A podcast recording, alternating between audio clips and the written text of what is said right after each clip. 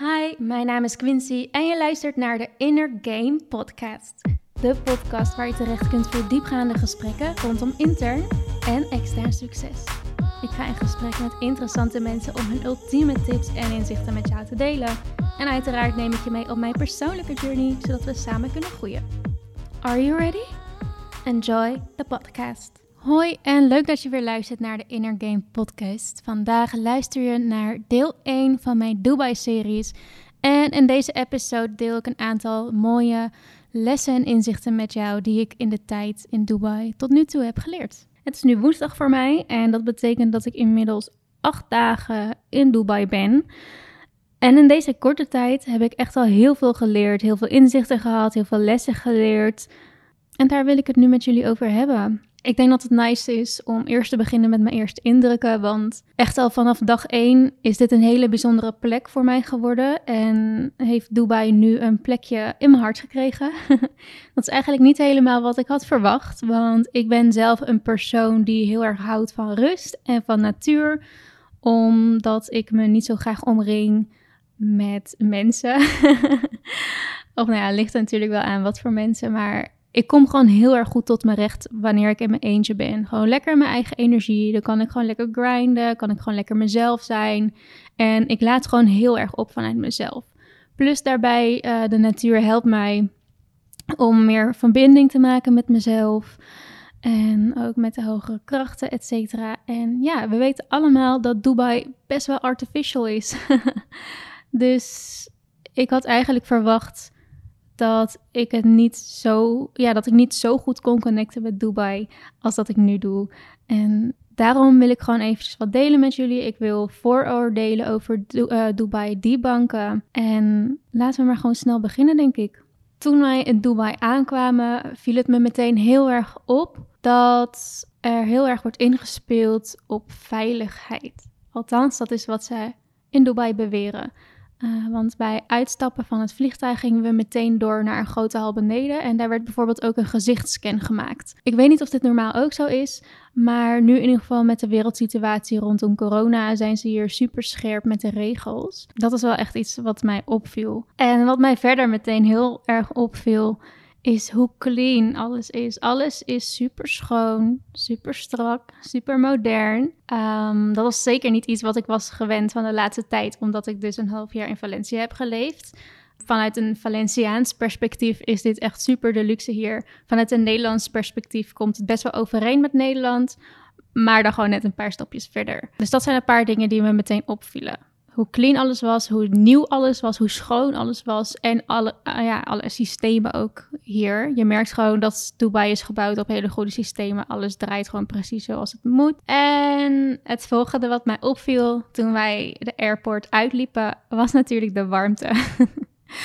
we vlogen vanuit Nederland en het regende in Nederland toen we weggingen. Het was iets van 13 of 14 graden, dus ik had helemaal een trui aan en alles.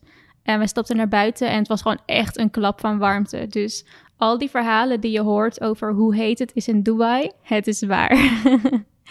je merkt ook gewoon meteen dat, ja, je begrijpt gewoon meteen waarom mensen graag met een taxi gaan, bijvoorbeeld, in plaats van dat ze lopen en waarom er veel binnen wordt geleefd. Uh, waar airconditioning is, want het is gewoon strijden buiten, vooral overdag. Wij kwamen aan in de nacht en toen was het nog 35 graden of zo. Dus dat waren mijn alle, alle, indrukken. Nou, vervolgens kwamen we in contact met mensen natuurlijk, want wij werden ook opgehaald door een super lieve taxichauffeur uh, die ons bracht naar het hotel. Ja, we hadden gewoon super leuke praatjes met hem. Hij was super vriendelijk. Hij zorgde ervoor dat wij ja, super comfortabel waren. Dus mijn eerste indruk met de mensen hier is dat ze gewoon echt heel erg vriendelijk zijn. En in Nederland en vooral in Valencia was ik dat gewoon eventjes niet meer gewend op dit level, zeg maar. Want in Valencia, wat ik heb ervaren, is dat de locals daar, ja, zijn best wel een beetje Noors en ja, ze moeten ook niet zoveel hebben van toeristen. Dus ik voelde me daar ook niet echt heel erg welkom. En ja, in Nederland is het gewoon normaal en ja, gewoon een beetje neutraal. Tot nu toe hier met iedereen met wie ik heb gesproken, met alle locals, met alle medewerkers. Iedereen is echt heel erg lief. Ja, wat me ook meteen opviel, is dat het heel goed, heel makkelijk is hier in Dubai om gezond te eten. Het is helemaal ingericht op high performance en comfort. En dat samen maakt het natuurlijk heel erg luxe.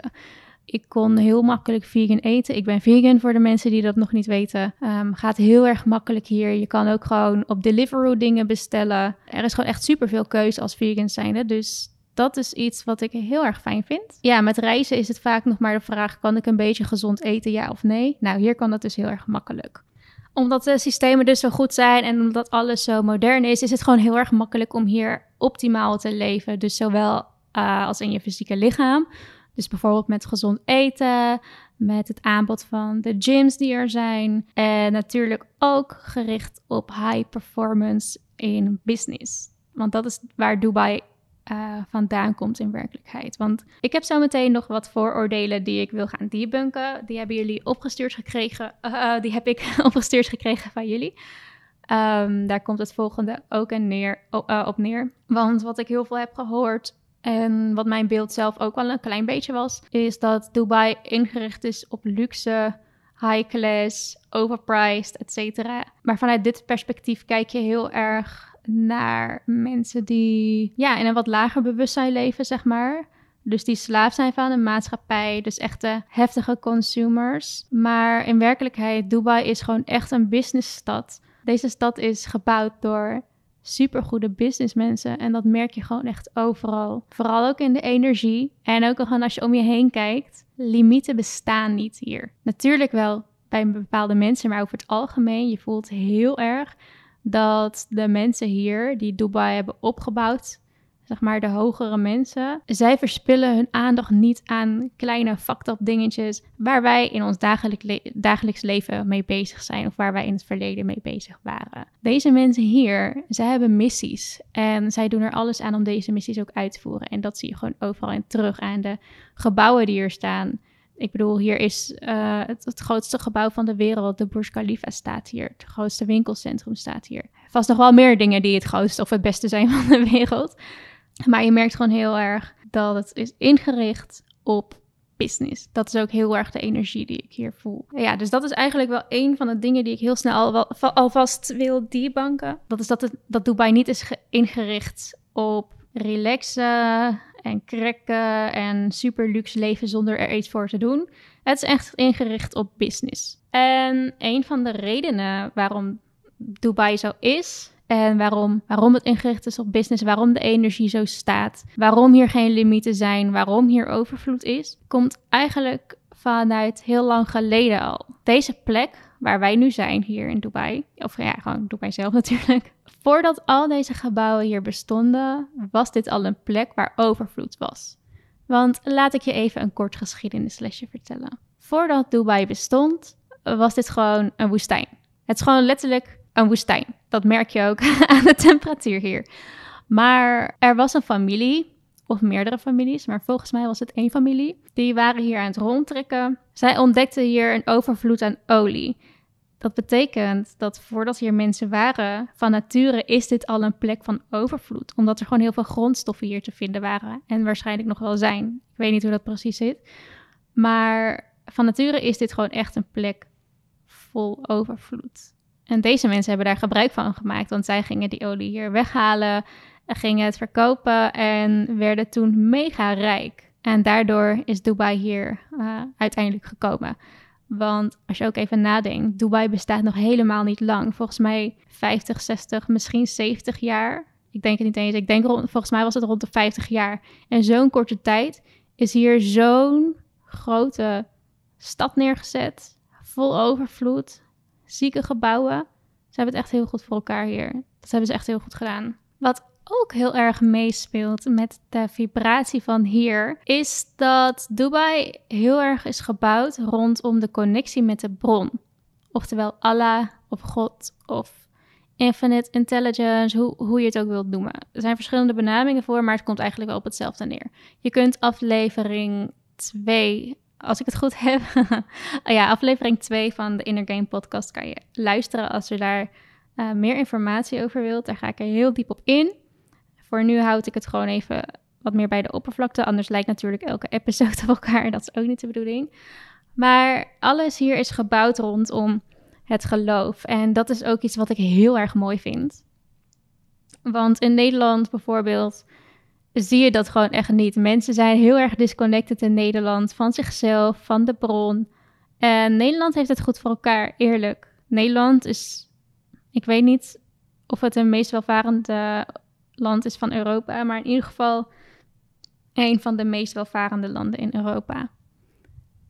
Maar hier, het is gewoon zo anders. Je merkt gewoon heel erg dat mensen echt connected zijn met zichzelf. Dat een dagelijks bestaan draait om Allah.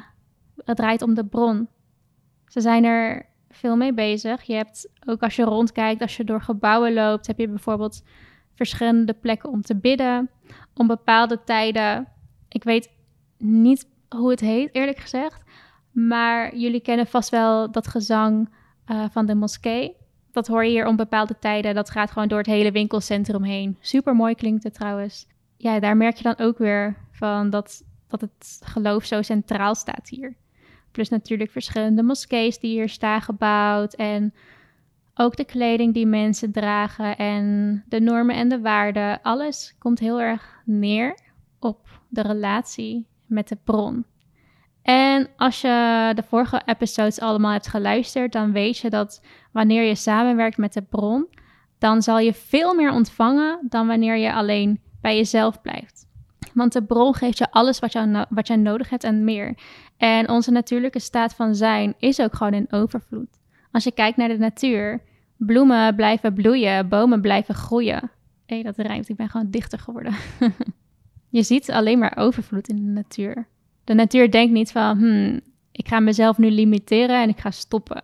Natuurlijk, als er planten naast elkaar groeien en één boom is groter dan de ander, waardoor de ander niet gaat groeien, verder kan groeien, ja, tuurlijk, dan gaat de boom stoppen met groeien. maar het denkt niet vanuit zichzelf van, yo, ik heb geen zin meer, ik stop hier. De enige die dat doet hier op aarde is de mens. Wij zijn de enige die onszelf weerhouden van onze volledige potentie. En dat is echt wel zonde. Maar even terugkomend op de bron. De natuur staat volledig in verbinding met de bron. En de mensen hier, ja, natuurlijk niet volledig, want we zijn nog steeds mens. We zijn niet perfect. Maar mensen staan hier wel veel dichterbij. En daardoor geloof ik heel erg dat zij over het algemeen veel overvloed ervaren. En Dubai is natuurlijk een grote plek. En op elke plek in de wereld zijn mensen die rijk zijn en mensen die arm zijn. Zo ook hier niet iedereen hier is biljonair natuurlijk. dat is ook best wel logisch. Je hebt hier ook gewoon mensen uh, zoals jij en ik. Gewoon mensen die ja, een gemiddeld inkomen hebben. Mensen die lagere inkomens hebben. Ik heb eerlijk gezegd nog niet echt veel daklozen gezien. Um, maar je hebt ook mensen die wel bedelen bijvoorbeeld. Of nou ja, niet super zichtbaar. Maar gisteren bijvoorbeeld hier bij ons huis, waar wij nu zitten, was er een man uh, die vroeg om wat, wat eten en wat drinken. Dus natuurlijk heb je dat ook. Daar moet je natuurlijk niet op blind staren dat iedereen hier fucking rijk is of zo. Dat is gewoon niet het geval. Maar uh, als je het bekijkt vanuit percentages, het grootste percentage hier in Dubai leeft wel in overvloed. En dat komt gewoon niet zo vaak voor. Als je bijvoorbeeld kijkt naar andere steden of naar andere landen. Daarover gesproken, een van de vooroordelen die ik heb ontvangen van jullie via Instagram is dat Dubai alleen is bedoeld voor rijke mensen en dat alles zwaar overpriced is. Nou, zoals ik net al zei, niet iedereen hier is rijk. Dubai is dus wel heel erg welvarend en dat zie je overal terug. Maar zoals bij elke plek, je kan het zo duur of zo goedkoop maken als je zelf wilt. Kijk, als jij gaat naar de toeristische plekken waar de meeste mensen naartoe gaan als ze naar Dubai gaan, want heel veel mensen uh, die ik ken die naar Dubai zijn gegaan, zijn hier niet gekomen voor business, maar zijn hier gekomen gewoon om Dubai te bezichtigen. Die komen hier als toerist. Voor toeristen kan het best wel prijzig worden als je op de toeristische plekken gaat eten, want dat is logisch. Dat is op elke toeristische plek in de wereld. De prijzen zijn daar gewoon uh, wat duurder, omdat ze daar hun inkomsten vandaan halen. Dus ja, je kan het heel duur maken. Maar als je gewoon iets meer richting de locals gaat, of gewoon in de shoppingmalls, uh, als je daar gaat eten, er zijn genoeg plekken waar je gewoon echt voor een hele redelijke prijs kan eten. Wat gewoon niet duurder is dan in Nederland. Ja, het ligt gewoon heel erg ook aan jezelf natuurlijk. Waar jij naar gaat zoeken en hoe jij zelf overal in staat. Over duur en goedkoop gesproken. Dit valt heel erg onder het gedeelte van mindset. Want wat voor de een duur is, is voor de ander goedkoop en andersom. De mensen hier zijn gewend, of ja, ik kan natuurlijk niet voor iedereen spreken, maar als ik connect met de energie van hier, dus echt de kern van Dubai. Deze mensen zijn gewend om te leven in overvloed. Deze mensen weten dat zij meer kunnen bereiken in samenwerking met de bron. Deze mensen zetten ook daadwerkelijk actiestappen om dat te bereiken. En zij laten zichzelf niet limiteren door belemmerende gedachten, door meningen van anderen of door welke externe factoren dan ook. Deze mensen maken zich echt niet druk om dingen die niet boeien, want ze hebben betere dingen te doen dan dat. Dat is iets wat mij ook heel erg opvalt en dat ervaar ik zelf ook al vanaf dag 1. Want een leuk verhaal uh, is dat de allereerste nacht dat wij hier waren, droomde ik, en Ja trouwens ook, maar ik vertel nu even mijn verhaal, droomde ik ook al meteen een hele interessante droom. Want in mijn droom ontving ik namelijk 12k opeens vanuit het niets. En in mijn droom was ik verschillende geldblokkades aan het tackelen. Dus heel veel van ons struggelen eigenlijk met blokkades rondom geld. Of hebben andere blokkades waardoor jij jezelf limiteert van, en jouzelf weerhoudt van jouw volledige potentie. En de allereerste nacht had ik dus meteen gewoon deze intense droom. En toen dacht ik echt van wauw, deze plek is wel echt magisch. En het feit dat ik dit heb gedroomd zegt echt heel veel over de energie uh, hier in Dubai. Want ik ben zelf heel erg, heel erg gevoelig. En dat uit zich ook heel vaak in, in mijn dromen. Dus op plekken waar de vibratie wat lager is, heb ik ook gewoon veel sneller nachtmerries. En hier in Dubai, ik heb nog geen één keer een nachtmerrie gehad. Terwijl ik in Spanje bijvoorbeeld, op de plek waar wij zaten dan, uh, had ik bijna elke nacht een nachtmerrie. Dat was gewoon echt niet meer leuk. Maar hier heb ik ook gewoon echt hele bijzondere dromen. En gisteren nacht droomde ik ook bijvoorbeeld dat ik samen met Luna een business hier ging opzetten. En dat we een dagomzet behaalden van 18 miljoen. dus ik merk gewoon heel erg dat deze energie wel echt veel met mij doet. Vooral op het gebied van money mindset, het gebied van uh, zelflimitatie, het gebied van uh, je volledige potentie bereiken. Dat, dat heeft altijd al mijn interesse getrokken. Maar hier merk ik van dit is gewoon echt mijn missie. Ik moet anderen helpen om ook in hun volledige potentie te komen. Zowel op het gebied, van mind, body en spirit, maar natuurlijk ook de externe wereld, de vorming van jouw toekomst, de vorming van jouw leven. Ik moet mensen helpen om daarin de allerbeste versie van zichzelf te zijn. En om hun DNA naar een betere capaciteit te brengen, bijvoorbeeld. Dat is iets wat ik in, even denken, twee episodes geleden, uh, daar heb ik het ook over gehad ik ontvang zoveel signs dat ik op het goede pad zit, bijvoorbeeld. En trekken bepaalde dingen waar mijn interesse al lagen, trekken mij er nog meer naartoe. Deze zin klopt echt helemaal niet, maar jullie begrijpen wat ik bedoel. Maar goed, deze stad is dus gewoon echt ingericht op high performance. Dus als jij zelf ondernemer bent, of als jij zelf bepaalde ambities hebt, die niet binnen het reguliere straatje passen van ja, huisje, boompje, beestje, werken voor een baas, doen wat de maatschappij van je vraagt. Maar als je het gevoel hebt van ik pas niet helemaal in de ja, hedendaagse maatschappij, ik voel me hier niet thuis, dan is dat vaak een teken dat jij uh, naar de aarde bent gekomen omdat je een missie hebt om dit te veranderen. Als jij dat gevoel voor jezelf hebt, is het wel heel interessant om vanuit dat perspectief ook naar Dubai te komen. Want Dubai kan je natuurlijk op heel veel verschillende manieren ervaren. Dat hangt puur af van jouw perspectief. Iedere persoon ervaart het weer anders, maar een van mijn perspectieven die ik hier dus heb, is mijn ondernemersperspectief. En ja, Dubai is daar wel gewoon echt een hele goede locatie voor. Dus mocht je nog twijfelen of je een keer naar Dubai wilt gaan, ik zeg zeker go. Je gaat hier echt geconfronteerd worden met jezelf. Ik voel me soms ook gewoon heel ongemakkelijk op echt hele luxe plekken. Want ik ben het gewoon niet gewend. Dat is nog niet mijn standaard. Maar dat is juist goed. Het is goed om even uit de comfortzone te gaan. En uit je comfortzone gaan kan op heel veel verschillende manieren. Een van die manieren is door je surroundings, door je omgeving te veranderen. Ja, laatst waren wij dus bijvoorbeeld ook in de Burj Khalifa in het Armani Hotel. Dat is een best wel exclusieve plek. Ehm, en we kwamen binnen. En ik had nog nooit ervaren wat ik daar heb ervaren. Want je voelt echt, oké, dit is echt, deze energie hier behoort echt tot de upper class van de wereld. Het is een heel apart gevoel, iets wat ik ook niet echt goed kan omschrijven. Het was gewoon alsof ik een nieuw level had unlocked in een game of zo. Maar dan keer tien, want je ervaart het hier. Ja, 5D of hoe je het ook wilt noemen. Het was echt heel bizar gewoon.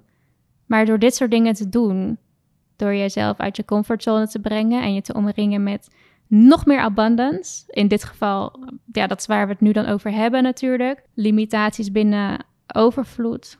Als je daar last van hebt, kan je bijvoorbeeld gaan werken in wat meer high-class plekken. Om, je de, ja, om, om het wat normaler voor je te maken, om je steeds meer comfortabel daar te voelen. Want je kan pas meer bereiken als jij ten eerste dankbaar bent voor wat je nu hebt, maar je moet er ook comfortabel mee zijn. Want als je ergens niet oncomfortabel mee bent, dan stoot je het bewust of onbewust af, waardoor je het nooit zal aantrekken. Ehm, heel veel mensen kijken ook heel negatief tegen rijke mensen op of tegen rijke plekken zoals Dubai. en ja, dat komt allemaal voort vanuit innerlijke beperkingen, vanuit innerlijke blokkades, omdat je bepaalde angsten hebt. En dat is heel logisch, want dat hebben we allemaal. Maar het is goed om even diep in jezelf te kijken. Maar als je zoiets ervaart, dat je in een omgeving bent en je raakt geprikkeld en je voelt je oncomfortabel, dan weet je dat je goed zit. Tenminste, als het gaat om dit. Niet als je over straat loopt en je gaat een vaag shady steegje in en je denkt, oh, ik voel me, ik voel me oncomfortabel. Dit is goed voor mijn persoonlijke groei. Ga daar weg alsjeblieft. Goed, ik wil het nu eventjes hebben over de cultuur hier, dus de Arabische cultuur en daarmee ook het islamitische geloof. Want als je hier bent, je hebt direct in de gaten dat je niet in Europa bent. En dat is iets wat mij heel erg aantrekt, want ik hou ervan om nieuwe perspectieven te ontvangen en ja, verschillende manieren van leven te zien eigenlijk. En ik waardeer het ook heel erg hier en ik heb er heel veel respect voor hoe hier wordt geleefd, want ik vind het oprecht heel erg mooi. En ik wil eerst eventjes terugnemen uh, naar de tijd dat ik nog in Nederland leefde. Dat is niet super lang geleden. Klinkt echt alsof ik al 50 jaar in het buitenland woon. maar in Nederland ervaarde ik gewoon heel vaak dat mensen met een negatief perspectief uh, keken naar Arabische landen en naar het islamitische geloof.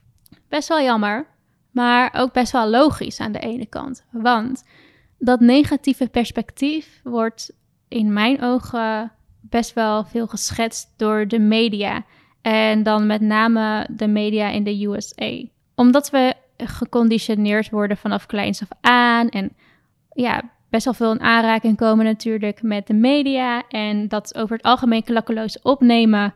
Waardoor we allemaal dezelfde soort perspectieven hebben. En dat betekent dus ook dat wanneer je met je ouders over een onderwerp praat en met je buren en uh, weet ik veel, met je achter, achter, achternicht. Iedereen denkt vaak wel een beetje hetzelfde over bepaalde onderwerpen. En omdat vanuit de media er soms gewoon een negatief beeld wordt geschetst van de Arabische cultuur en van het islamitische geloof, is het logisch dat in Nederland mensen ook zo gaan denken. Dat negatieve geprogrammeerde beeld is natuurlijk super oneerlijk. Want mensen die met een negatief perspectief naar iets kijken zonder dat ze het ooit zelf hebben ervaren, ik vind, dan moet je gewoon eigenlijk een beetje misschien je mond iets meer houden. Het is gewoon best wel heftig dat zo'n grote groep van mensen dan hetzelfde negatieve perspectief hebben, waardoor ze anderen dan onderuit halen en zichzelf boven anderen plaatsen. Terwijl, ja, het is allemaal puur perspectief. Jij bepaalt niet de waarheid van de wereld. En dat is ook een van de redenen waarom ik nu eventjes wat dingetjes uh, wil debunken. Omdat gewoon het gaat gewoon heel veel om perspectieven en mensen kijken heel vaak vanuit één, misschien twee, misschien drie uh, perspectieven, maar daarna houdt het wel een beetje op. Het is, het is ook best wel moeilijk soms om vanuit elk perspectief iets te kunnen bekijken. Ik bedoel, dat we zijn niet perfect. Niemand kan dat waarschijnlijk, of tenminste weinig mensen. Maar ja, ik wil het daarom nu dus eventjes hebben over bepaalde vooroordelen. En ik denk dat die wel heel interessant kunnen zijn. Want vooroordelen komen heel vaak uh, voort omdat je zelf nog iets niet hebt ervaren. En je hebt drie verschillende dingen. Dat is weten, eh, begrijpen en ervaren. Nou, heel veel mensen weten wel veel dingen, maar ja, daar houdt het bij op. Als je dan iets verder gaat, dan ga je naar begrijpen. Dan snap je wat eronder ligt, waarom iets zo is. Uh, dus dan ben je alweer een stapje verder. En vervolgens kom je bij ervaren. Dus het weten en het begrijpen wordt dan in de praktijk gebracht. En als je iets hebt ervaren, kan je eigenlijk niet meer terug. Want dan heb je gewoon uh, bepaalde beelden gevormd en dan ja, ben je weer een stukje wijzer, zeg maar. Nou, een van de vooroordelen die ik heel vaak heb gehoord en waar mensen mij ook voor waarschuwden voordat ik naar Dubai vertrok, is vrouwonvriendelijkheid. Deze wil ik meteen ontkrachten. Dit is niet het geval hier, zeker niet.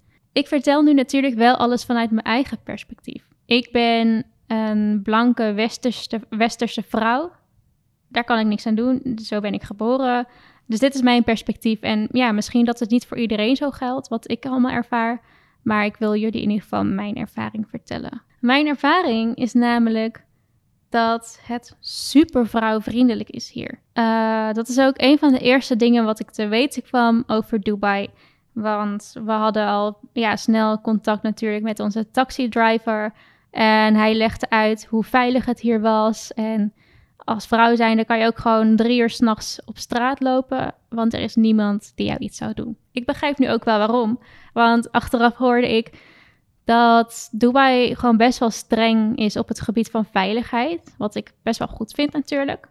En als jij een crime pleegt, dus een overval doet of iemand lastig valt of wat dan ook, daar wordt ook best wel streng op gehandeld. En gisteren hoorde ik dus dat in bepaalde gevallen, of misschien in alle gevallen, dat durf ik zo even niet te zeggen, dat je paspoort wordt, wordt afgepakt. En dan kan je gewoon helemaal niks meer met je leven.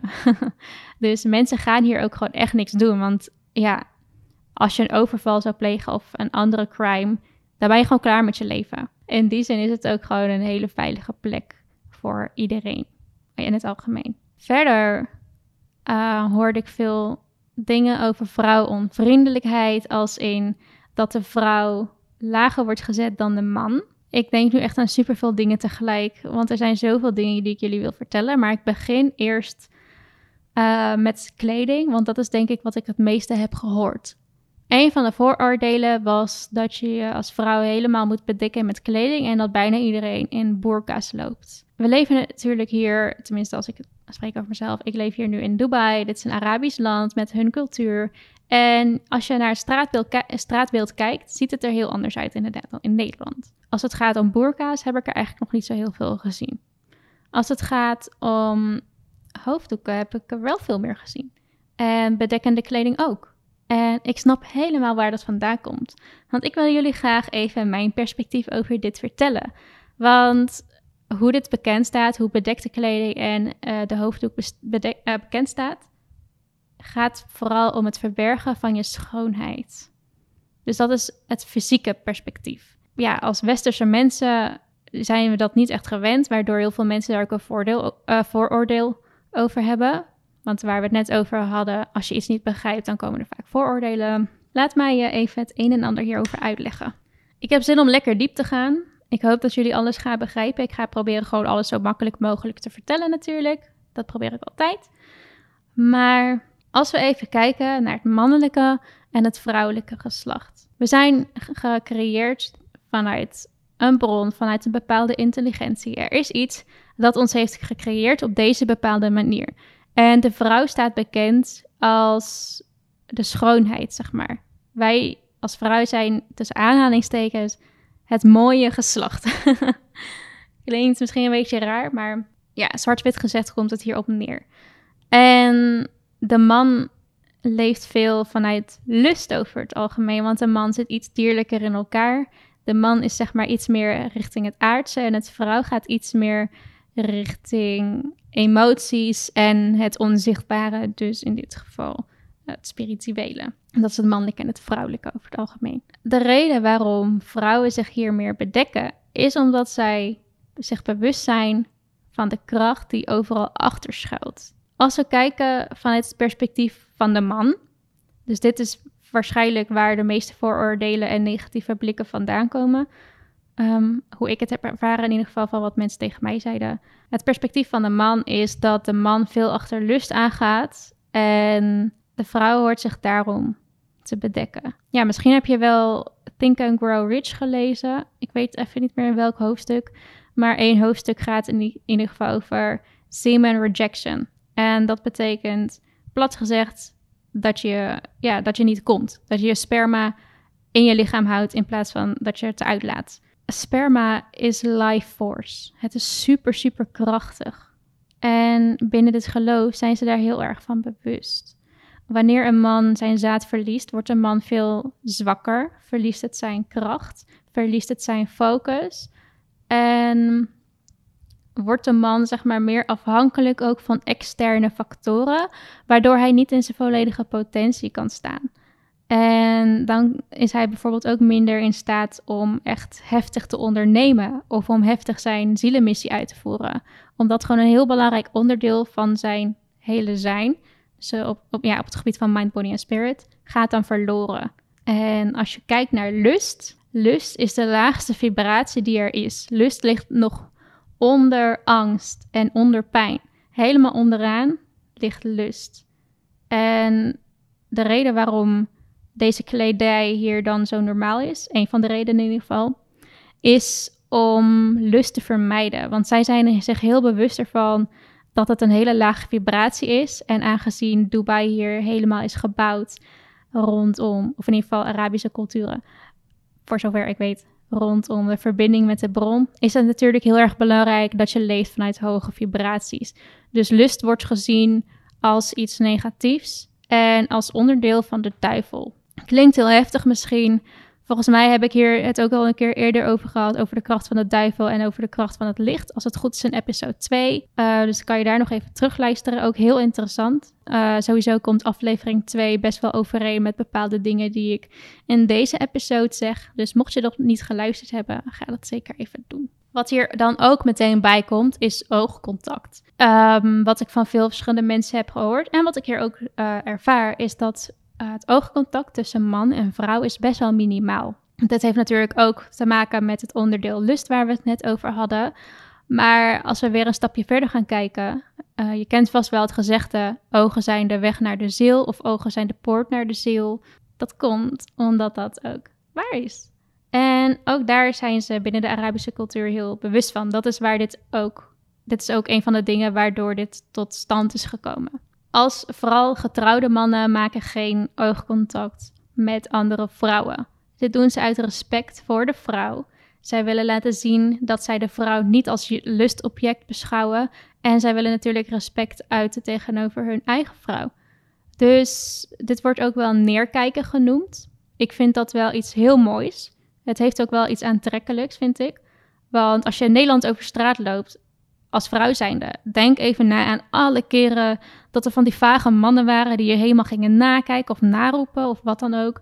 Dat is gewoon super oncomfortabel. Dat is gewoon zware disrespect. En hier wordt de vrouw gewoon best wel hoog neergezet. Voor mijn gevoel wordt de vrouw hier boven de man juist gezet. De vrouw wordt hier heel erg tot bescherming genomen en in haar waarde en in haar kracht gelaten. En daardoor kijkt de man dus vaak omlaag. Uh, als teken van respect tegenover de vrouw. Ook als ze dan weer even loslaat, zeg maar, van het, uh, van het Arabisch culturele perspectief van oogcontact. Ook als je in Nederland over straat loopt en je maakt, oogcontact met mensen, je zet direct energetische lijnen uit naar elkaar. Je hebt meteen contact met een persoon, maar dat gaat veel dieper dan dat je eigenlijk denkt. Dat betekent ook dat je vooral negatieve entiteiten ook bij je kan dragen. Of, uh, of ja, niet zozeer entiteiten, maar um, ja, negatieve stukjes van het energetisch veld van de ander, die kan je gewoon bij je dragen. Dus wanneer je in een openbare omgeving bent, bijvoorbeeld in de trein, dat is waar, waar, ik het heel veel ervaarde, is dat ik gewoon heel snel moe word en ik vaar dan heel, heel snel ook negatieve gedachten. Ook al had ik echt een supergoede dag. Ik ben er gewoon best wel gevoelig voor. Misschien kan je bij jezelf ook even nagaan van ja, inderdaad, als ik op straat ben of als ik op andere openbare plekken ben, komt het gewoon wel eens voor dat ik vanuit het niets negatieve gedachten krijg, terwijl ik er eigenlijk geen aanleiding uh, voor heb vanuit mezelf. Een van die redenen kan dus zijn dat jij die energetische contacten hebt met andere mensen. Dat heb je sowieso, want je, ja, je aura die kan gewoon mergen met iemands ander, iemand anders zijn of haar aura.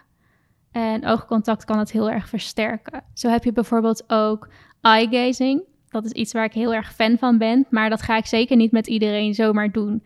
Eye gazing houdt in dat je tegenover elkaar gaat zitten of staan of wat dan ook. Maar je maakt diepgaande oogcontact, waardoor jij heel diep in iemands ziel kan kijken. En ehm, ja, je kan bijvoorbeeld ook voorgaande levens zien van mensen. Je gaat heel diep. Je kan verschillende trauma's zien in mensen. Je kan verschillende blokkades zien in mensen. Klinkt misschien heel vaag als je dit nog nooit hebt gedaan. ik zelf ben echt al jarenlang bezig met zelfontwikkeling en voornamelijk ook op spiritueel gebied. Vanaf kinds af aan had ik al spirituele abilities. Dus voor mij is dit heel erg normaal. Ehm, maar stel je gaat zelf eye-gazen, dan hoeft het niet zo te zijn dat je het net zo intens ervaart als ik. Maar uh, zoals ik net al zei, ogen zijn de weg naar de ziel. Dus via deze weg kan je heel, hele diepgaande verbinding maken met anderen. En zoals ik net ook al zei, je wilt dat eigenlijk niet. Want heel veel mensen zijn zich onbewust van zichzelf, van hun bestaan, van hun spirituele abilities, van hun spirituele zijn. Waardoor zij rondlopen met gewoon ja, negatieve lagen. En door middel van oogcontact trek je dat een beetje naar je toe. Dus dat is even wat extra aanvulling op uh, waarom mensen hier, ja, waarom oogcontact hier wat anders verloopt dan in bijvoorbeeld Nederland. Dan gaan we nu door naar het wat diepgaandere perspectief rondom bedekte kleding. Want zoals je weet bestaan we uit mind, body en spirit en hebben dus ook een energetisch lichaam. Mocht je daar nog niet bewust van zijn, raad ik je aan om de voorgaande episodes te beluisteren natuurlijk. Maar ik ga er nu vanuit als je er wel bewust van bent, dus we gaan het lekker vanuit een energetisch perspectief bekijken. Dit inzicht kreeg ik trouwens heel erg random. Ik was met Cha in de zee en we hadden het uh, over respect en uh, respect voor vrouwen hier in Dubai. En zoals heel veel andere informatie wat je hoort in deze podcast en hoe het eigenlijk ook altijd gaat in andere podcasts, het is gechanneld. Houd in dat ik inzichten en informatie ontvang vanuit de bron Puur omdat ik een open en puur kanaal ben en alleen in verbinding sta met de bron. En ik geloof dat alle kennis die je nodig hebt, alle informatie is tot jouw beschikking, maar je moet er alleen jezelf voor openstellen. Dus mocht je je afvragen van ja, waar haal je deze informatie vandaan? Voornamelijk van deze spiritual ability en ook door te praten met locals. De vrouw wordt hier heel erg uh, gezien als iets heiligs. De vrouw is ook iets heiligs, omdat de vrouw dient als portaal van leven. Um, de vrouw kan namelijk een kind in haarzelf dragen. De vrouw wordt zwanger en de vrouw brengt ook een fysieke lichaam weer naar de aarde. Uh, ja, door middel van geboorte natuurlijk.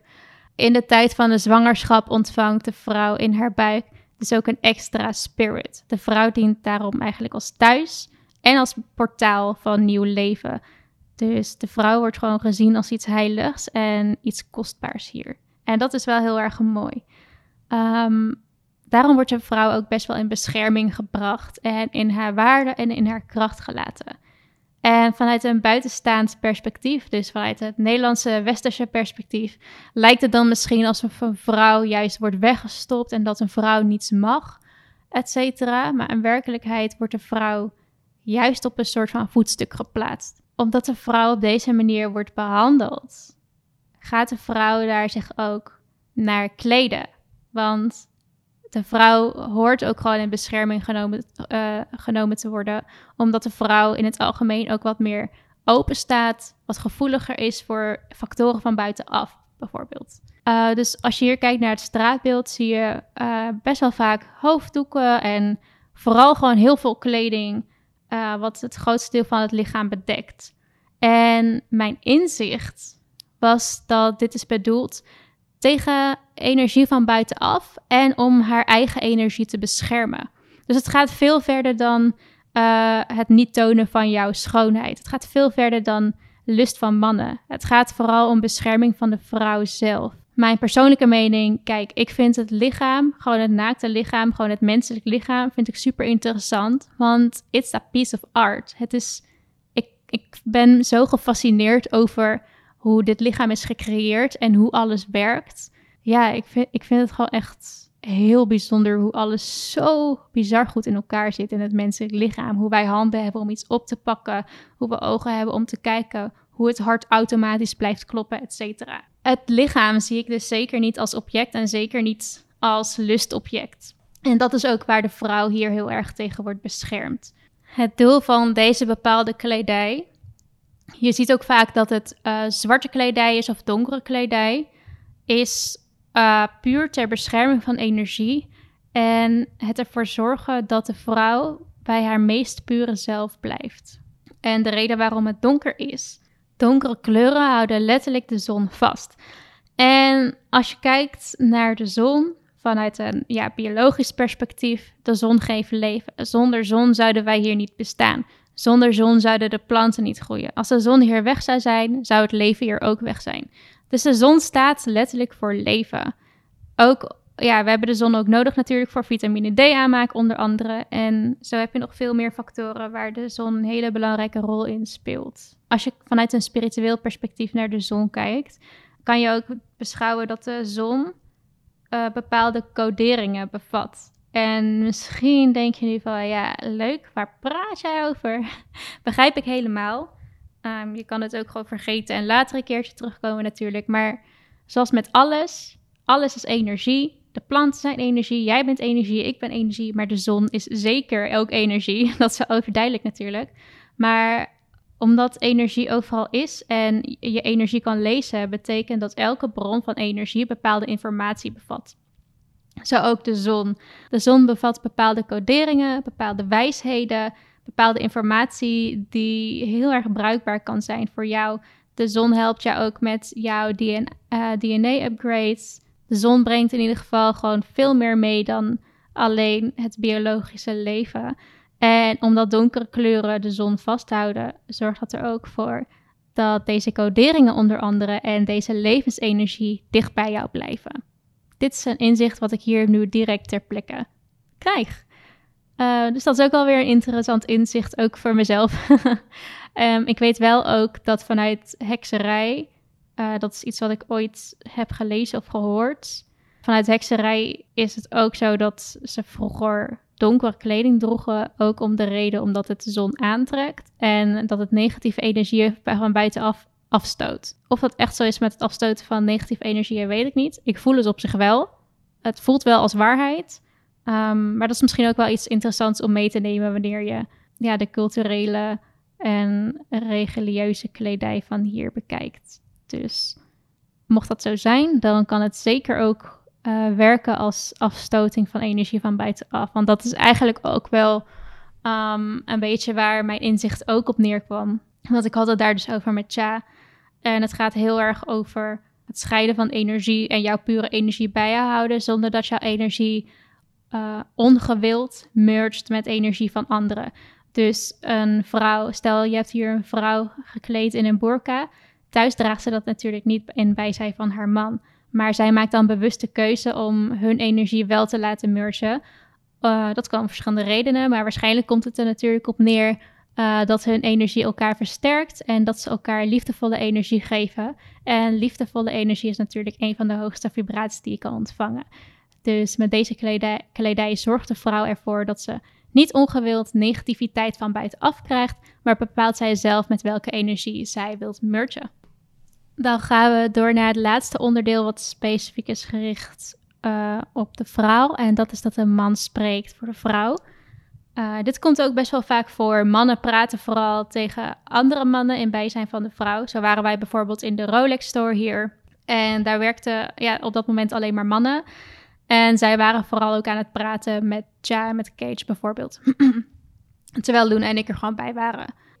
Vat het echt zeker niet op als een belediging of iets. Ik vind het ook echt helemaal niet erg. Het inzicht wat hierachter zit komt ook weer neer op respect tegenover de vrouw en het mergen van deze energie. Dus wanneer een man tot man spreekt, hoeft de vrouw niet te lijden onder de energie van ja, de mogelijke negatieve energie van de man die op dat moment aan het spreken is. Want wanneer je aan het spreken bent met iemand, maak je heel bewust contact met iemand, waardoor jij je ook nog veel meer openstelt voor de energie van de ander. Dus op deze manier wordt de vrouw ook nog meer tot bescherming gebracht. En mede daardoor zie ik het ook niet als iets beledigends, maar juist als iets heel moois. En het is zeker niet zo dat een man niet terugpraat tegen je.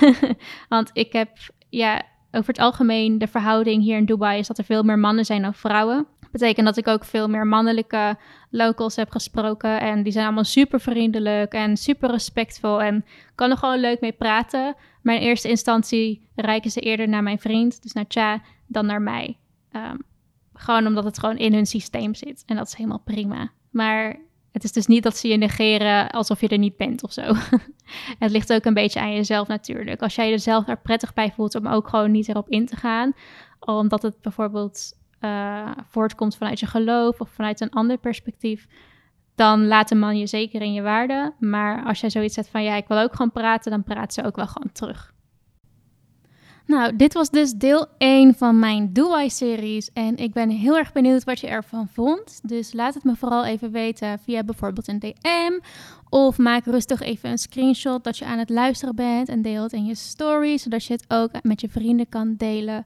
En dat je heel veel waarde samen met mij kan verspreiden. Ik heb natuurlijk nog veel meer lessen en inzichten uh, uit Dubai kunnen halen tot nu toe. En daarom komen er nog nieuwe delen aan. Dus houd vooral mijn kanaal in de gaten. Abonneer zodat je deze afleveringen niet gaat missen. En dan zien we elkaar weer terug in de volgende episode.